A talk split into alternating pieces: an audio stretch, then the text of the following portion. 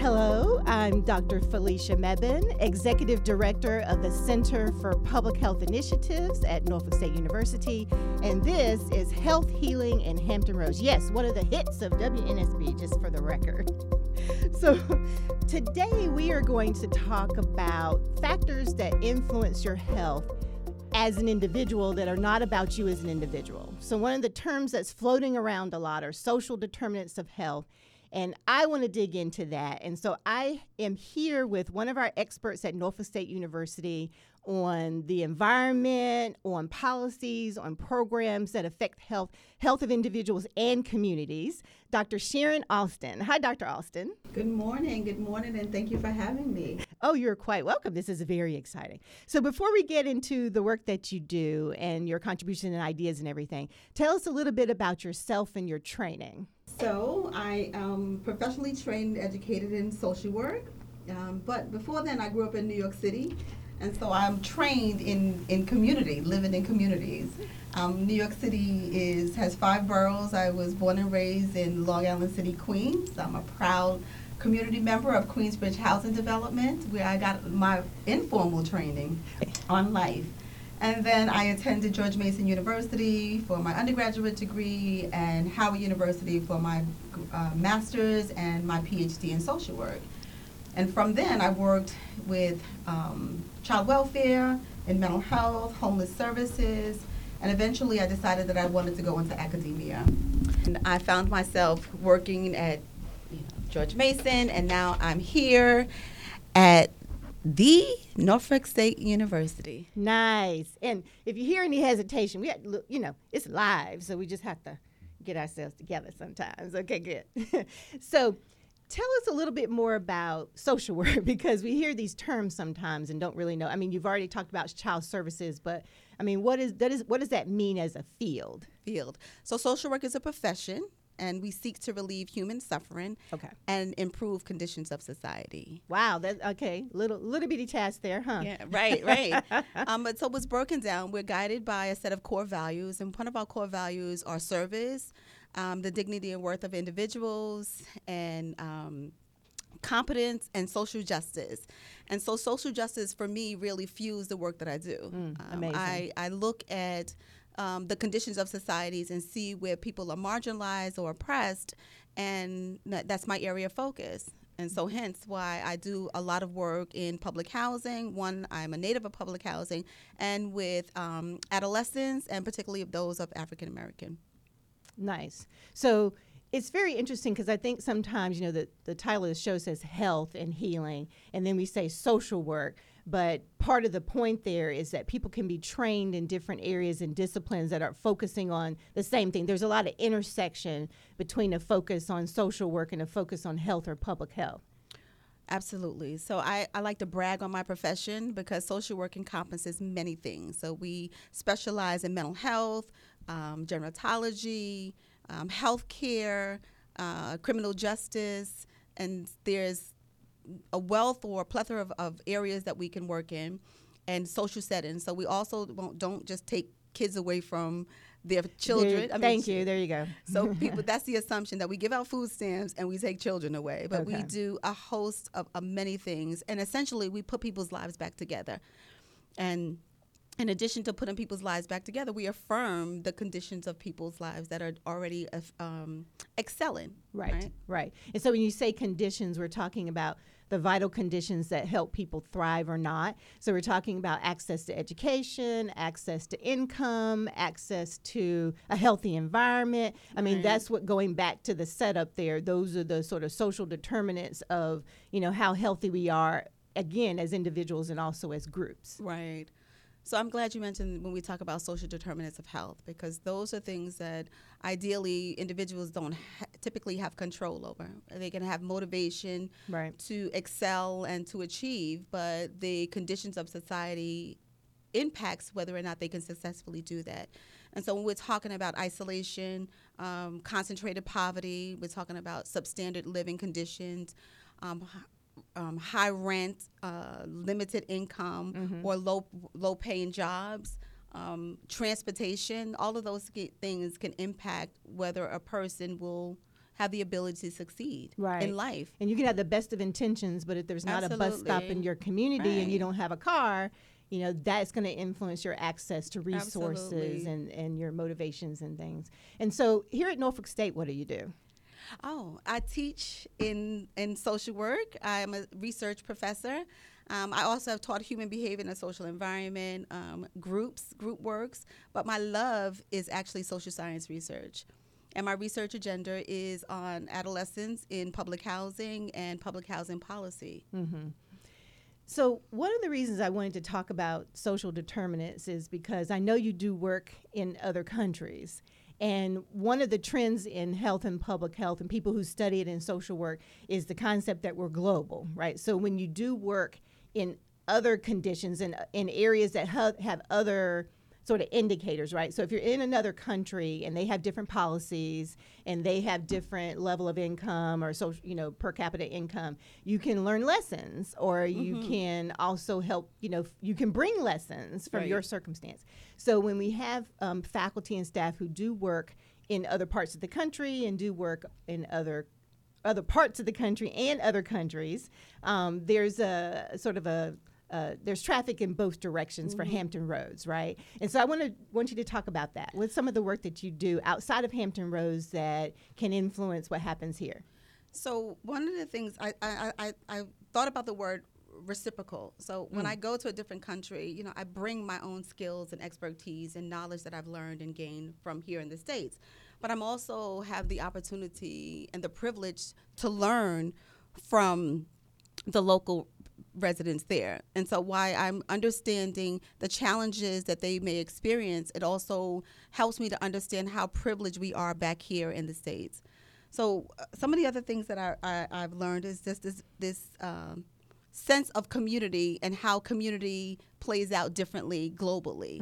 And so where they're in Jamaica, where I just recently returned, there's a community called the Lethe Village. Um, it comprises of about five small little communities, and collectively, they are educating themselves. They um, run own businesses up in the village where they reside, and that is because the transportation or the roads that gets to the local community are so challenging, and there's limited access and limited access to transportation that they can't go up and down.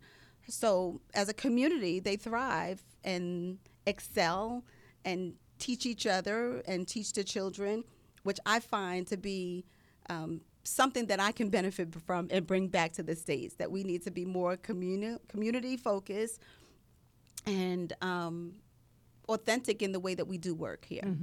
That's amazing. So how did how are you connected to Jamaica? How did that happen? as it would have it, I, me and my my family, we went on a family trip, and we were sitting in this luxury home, being waited on, and we went out into community, and we traveled down a rafting tour where it was up in the hills, and it was this raft made of bamboo sticks. And as my social work intuition would kick in, I began to just ask questions about the native living and what was going on. Mm-hmm. And then I've learned about the schools that were present there. So there's a Eden- Basic School, which is what equivalent to a preschool here, and then there are primary schools, which is equivalent to an elementary school. And they begin, the elders begin to tell me about how the average child will drop out of school at 12 years old. Um, girls become teen moms, and the boys work the river. That's the rafting. Um, and so then I visited a couple of schools, and I noticed how the simple things that we take so granted and, and for granted, like play, playgrounds, that these schools had no access for uh, places where children can play. Um, we have computers, we have uh, whiteboards, and all of these blackboards, and all kinds of resources, and they are still operating from um, chalk and and blackboards. And I just realized how privileged that we were, and I decided that I was going to do part of my service as social work and and commit to providing some resources. So since then, we've sent school supplies, we've bought beds, we've um, tiled the floor, And this this past week, I was there. I returned. We had a pre-Christmas celebration, and we sponsored um, toys for the kids. And this is 100 percent um, funded by my friends and family members, and they're probably tired of me calling them and asking them for money, but I will continue to call. There you go. and it's just amazing and it's exciting. Um, I, um, when I talk about it, I feel that I, I'm doing my part as a social worker Mhm, and mhm. I'm doing my part as a human being. Yeah, right? so you're walking the talk, Yeah. basically, right? and so and I, I I said you know we talk about all these other issues about what health is you know I say happiness should be a health concern right Mhm, mhm. Um, it's well-being. That, that's Mhm. a good point because I think sometimes when people study health and they want to, we always talk about addressing the issues, Right. Right. So we talk about health disparities, which is the gap in outcomes between Black and Brown communities or communities that don't have as many resources compared to some standard, right? Rather than flipping it around and saying what we really should be doing is pursuing equity. Yes. We should be su- pursuing the positive outcomes Yes. and taking advantage of what you're saying. What are the things that work in our communities already, and then and listening to the community, right? Because one of the great things that you're saying. So to close that thought, what are the things that work, and then how can we elevate that and expand on that and enhance that, you know, to get to the equity part, to ensure that everybody has access to the best possible care and is able to be happy and healthy, you know, in their communities. Yeah. So even when you think, uh, uh, like, I take it very personal because I just put myself in that situation. Like, what are the things that I would need to thrive? What would the things that I would need to make me happy? And the, some of those are just basic things. And I say to myself and to others, this is kind of like my little slogan is like, my worst day is better than somebody's best day. Mm. And, and, and if I can do things, a little things like we're, we're providing notebooks and Mm-hmm. pencils, and that is changing children's lives. Mm-hmm. We're providing toys, a doll, and that is putting a smile on children's face. Right, Mm-hmm. and you're working with the community, right? You're working with the teachers. You know, it's not just oh, this I think would be pretty. It's because these are the things that they say they want too, right? So those are the yeah, Yeah. and th- they have a long list of things that I'm they sure, want, yeah, and those mhm, are the things that I'm able to accomplish thus far. Right. But my and I'm glad you you asked that because I'm working with the principal of the elementary school. I'm working with the principal of the basic school, and what I would hope to do is to connect some of our faculty members here at NSU to do some just some basic in service, just some conversations about how what techniques and strategies that we can use to help you know increase uh, positive pedagogy for for the children. Um, working with the nursing department, what are some basic things that we can talk to? We can we can create and develop that can be ha- that can take place via a Zoom call. You know, just the exchange of information and exchange of ideas, the things that are working and successful here in the states, and how can they be successful there in Jamaica or in other countries. You know, my other plan, I'm planning to go to um, Metro London. If it goes well, to study health and housing there, like the same things that we're seeing here in the states about gentrification or urban redevelopment are happening across the world. Right. and we can right. learn from each other if we just cross the borders and have and have conversations, these authentic conversations and transparent conversations about what is working. Um, and um, again, this this reciprocity or this reciprocal relationship, like we can bring the ideas that we are we that have been effective here in the states. Um, to other countries and learn from other countries. And one of the things that I'm learning from other countries are just kindness like th- that alone and authentic care that alone is something that g- goes along a, long, a very long way Mhm. Yeah, it's sort of a reminder. I think we, um, you know, we have a healthcare industry here, and I'm not saying that in a negative way, but the services are provided by organizations who charge us money, right? As Mm-hmm. they should, because professionals deserve, you know, to be paid for their. Um, for the use of their skills, but I think sometimes it does pull us away from those more organic or natural ways that communities for hundreds and thousands of years Mm-hmm. have been doing, you know, to their own benefit. So I think sometimes being away kind of reminds you because other people do it different ways. And so Mm-hmm. it reminds you of, again, those best practices that were happening in our communities already. Right, more orga- organically. Yeah. So, for example, there's the a trend in other countries more of having you know different generations living in the same household and i think in the united states we've kind of gotten away from that in a lot of communities but there's a lot of value to that Yeah. and sometimes when you go overseas or you go to another country you're reminded of that oh Mm-hmm. you know there's grandma and then, then there's the little baby and grandma takes care of the baby and that helps alleviate Mm-hmm. some of the need for for resources to go out of the household to pay for babysitting for example right Yeah, yeah. so but also that that um, the way that they transfer cultural Oh. and traditions and from generation to generation.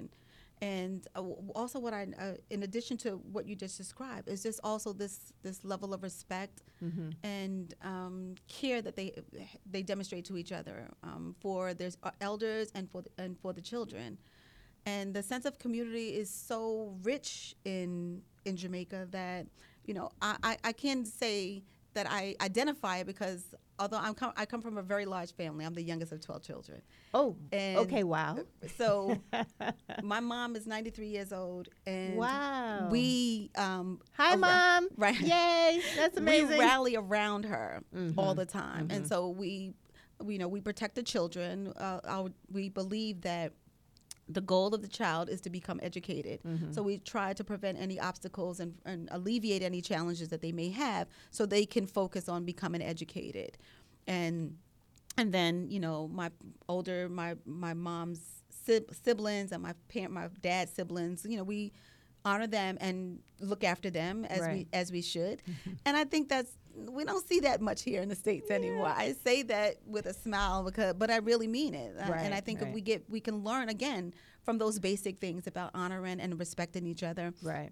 and even respecting children. So, you know, I think one of my colleagues did something about the adultification of of, of girls, Mm, and that's really, um, it, it- especially black girls right. right, And so part of it, I, I I pull back a little bit because it's like who's responsible for that? Although some po- they believe, you know, the assumption is that the world, right, or society um, does this, but then there's also some assumption about their their parents that do that. But you made something a point is that sometimes these skills are required and necessary, right? So if, if somebody is putting the rice on the pot that means mom can do something else, mm-hmm, you know, mm-hmm, and mm-hmm. everybody can have the things that they need to have. Like everybody is supporting it and, and, and helping each other thrive, helping the family thrive. And that's that's survival for some families. And so Right. some people are quick to judge that as if they're not um, providing taking the- care of the kid Yeah, right you know. and, and what you're saying is the adultification part is sometimes you know 13 14 15 16 whatever the age would be they have to work for example Mm-hmm. right because in order to contribute to the household and then the argument is that's not allowing them to be kids Right. and so therefore they're becoming adults much faster Mm-hmm. right and i also want to say too is again i love that you're a researcher doing all of these things because when we say oh this is not happening here. I mean that that's a general view. There's some research to support that but we know there are amazing families here right? Absolutely. In hampton roads for example that are taking care of each other and doing some of these wonderful you know things to transfer mm-hmm. culture and, and all of that. So talk about that a little bit. We sort of started out with the idea that you know we go other places to help people in other places but then there's always the well why don't you help people here so how, how does that connect back more specifically with the projects that you're working on here So I have several um, community service projects first. So I originally from New York City, and every year we do a camping trip called it the World Is Yours series, and we take about 100 125 children um, from the community into a camping site. For the last seven years, we've taken to the King's Dominion camping site where they spend three nights and four days, and they enjoy just being children. so Um, to be clear you're bringing the students from new york to king's dominion We're bringing them from New York Okay. City to King's Dominion, free of charge. Uh, they they pay nothing, um, and it serves two purposes. One, some of the children have never left the community. Mm, mm-hmm. Secondly, their families have never had a vacation. Maybe Right. three. Third thing, parents don't get any respite. right So we right. they they can be sure that for these um, four nights, five days, however many say, long we take them, that the children are going to be safe and socializing on a safe social level. But this year, I'm really proud to say that we were able to take 30 kids from the Hampton Roads area, right here in, in Norfolk, and they were able to. Um, meet some of the children from New York City, and they had a wonderful time. I adopted 18 little kids now. Yeah. They now call me Aunt, Auntie Sharon. Right. But the other thing that my research does is looks at the assets and positive things because we know what poverty does. We know Right. what concentration of poverty. We know what living in public housing can do.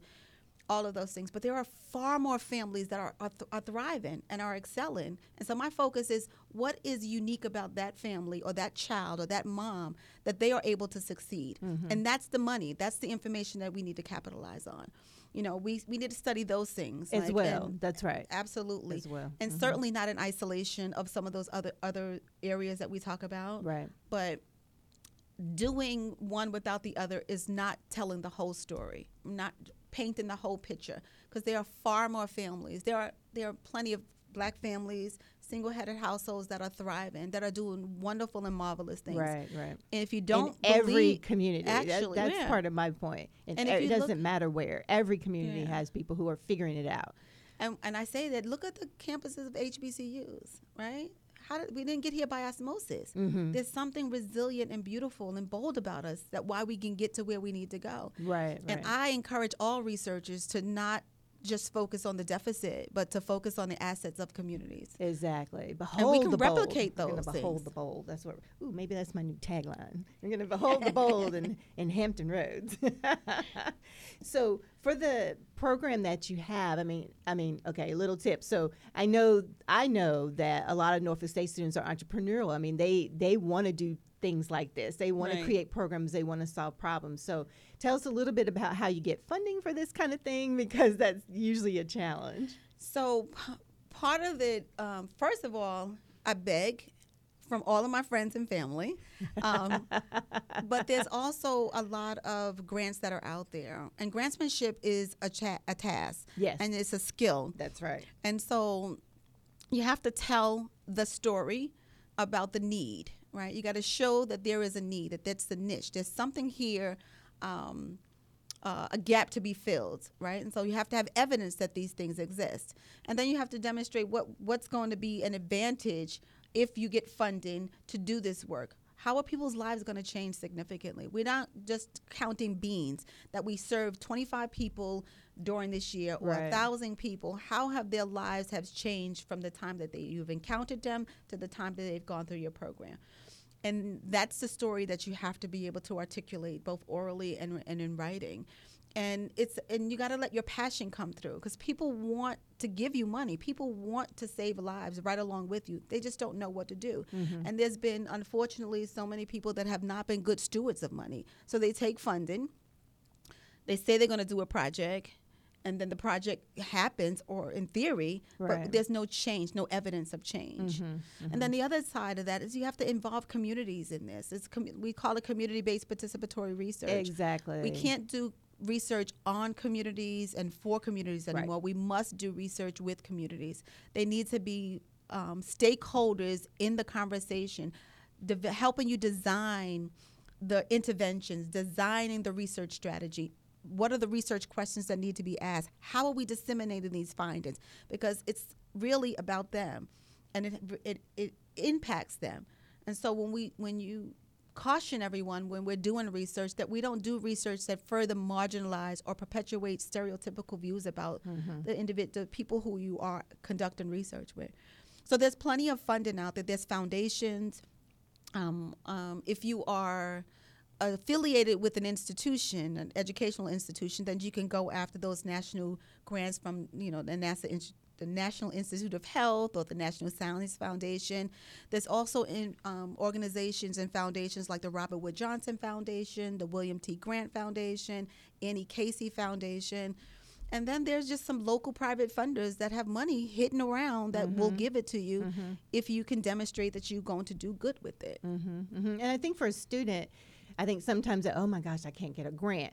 But your church might help fund you, Yes, your sorority or fraternity might help fund you. And if you start with something small, what we call a pilot project, for example, Yeah. sort of proof of concept, as it were, where you go out and you do some of the things that you're talking about. And as you said, once you can show, okay, okay, they can get this done and there might be some upfront impact, then you're more likely to get larger funding. Yeah. And if you happen to know some famous people or people like that.